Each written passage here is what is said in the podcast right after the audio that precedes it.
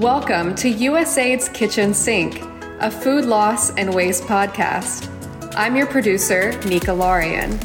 30 to 40% of the food that is produced is either lost or wasted, contributing to a global food crisis with over 800 million going to bed hungry.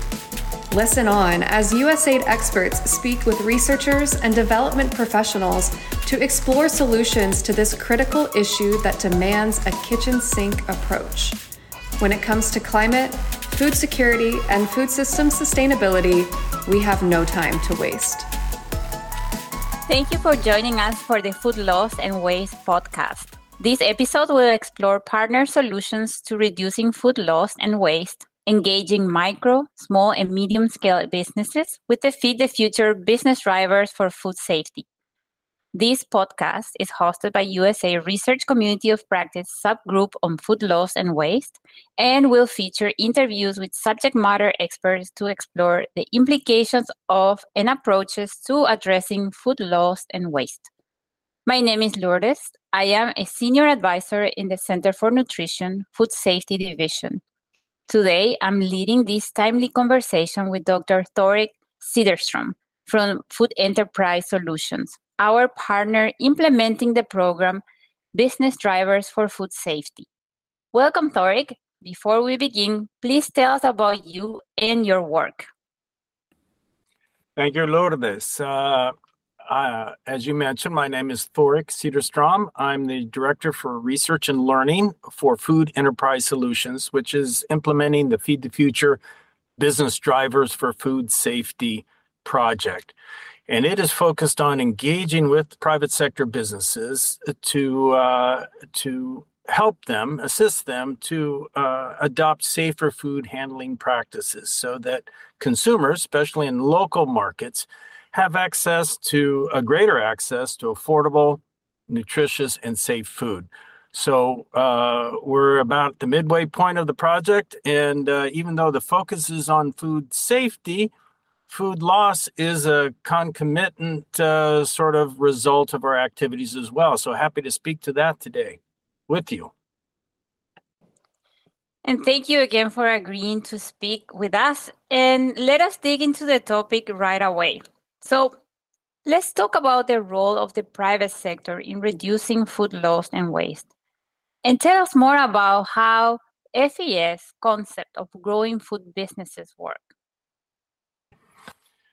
Yes, happy to do that. The private sector is a big bucket, and it includes, even global food businesses that are vertically integrated and have international scope.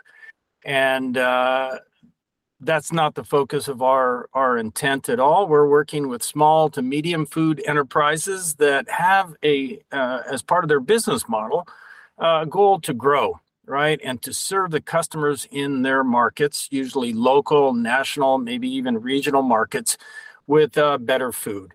And so producing that food in safer ways, and also understanding the cost to their business of food loss as well, that could be mitigated through the adoption of better food handling practices, is a key focus of what we do. And so by helping businesses understand that they're losing revenue by not addressing food loss is a key activity of ours. Perfect, thank you. What are the challenges for growing food businesses to adopt practices to reduce food loss waste? And please tell us about the opportunities as well. Yes, I think one of the biggest challenges is just the definition of the term, right? It's something that has become part of the global awareness, especially in relation to climate change, but as the population grows and we're seeing all the kinks in the global supply system because of COVID and post-COVID. We're keenly aware of the issue of food loss, right? That food, and it signals inefficiencies in the supply chain, right? In the value chain, something's not working right, that that food is not reaching the end consumer in an efficient and safe way. So one of the key constraints that we have found is that, first of all, a lot of businesses don't measure it.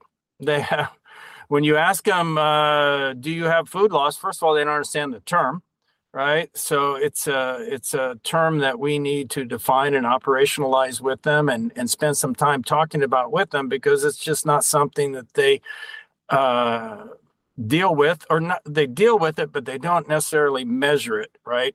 And if you don't measure it, then how can you act upon it, right? They don't have a sense of how much revenue that they are potentially foregoing.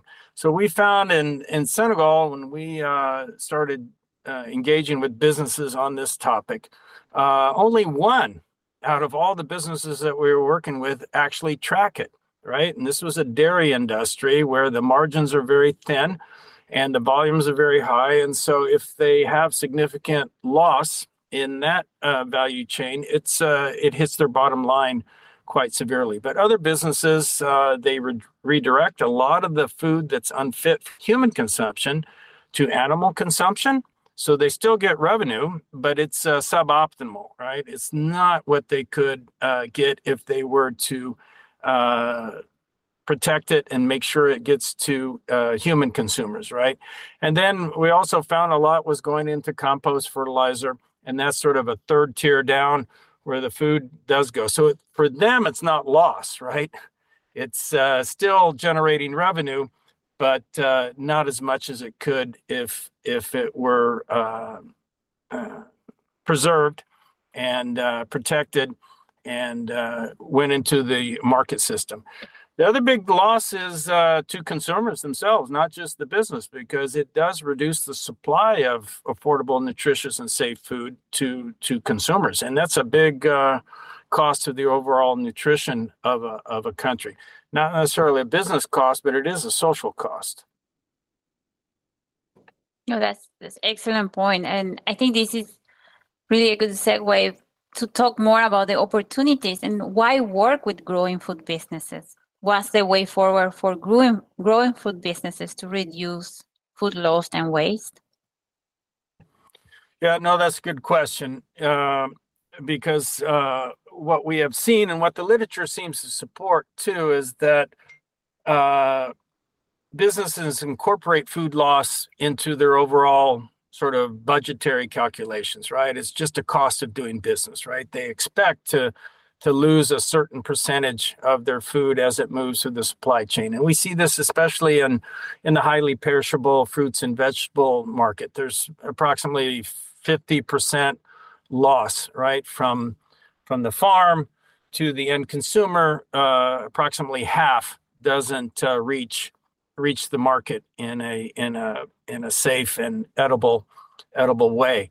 So recognizing that and demonstrating to businesses that there are cost-effective food handling practices, right, that they could adopt, and that the benefit of adopting them is greater than the cost, right? So this issue of benefit-cost analysis in simple ways that they can understand.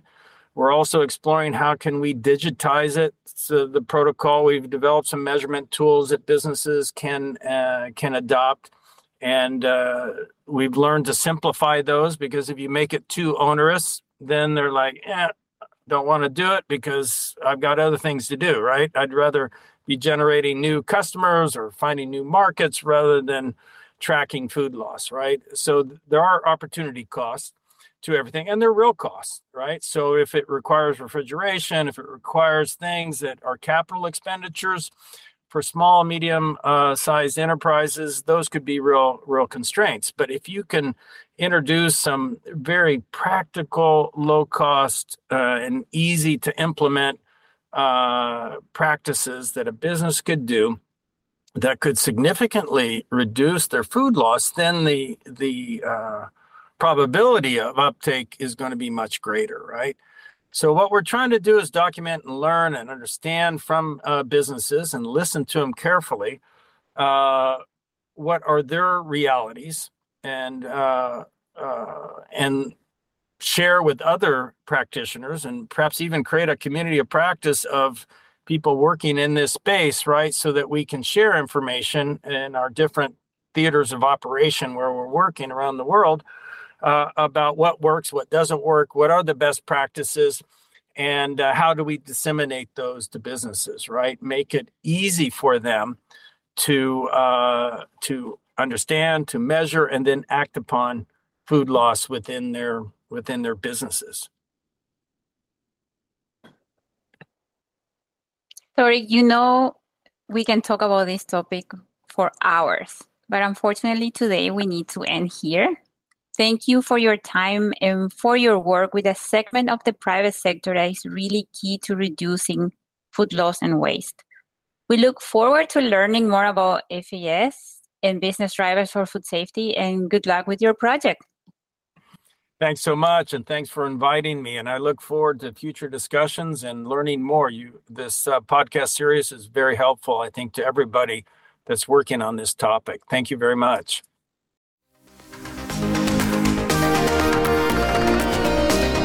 Thank you for tuning in to USAID's Kitchen Sink. This podcast was produced by Nika Laurian and is organized by the USAID Food Loss and Waste Community of Practice co-chairs Ahmed Kablan and Anne Vaughan. Additional thanks goes to Feed the Future, the U.S. government's global food security initiative, and the USAID Center for Nutrition.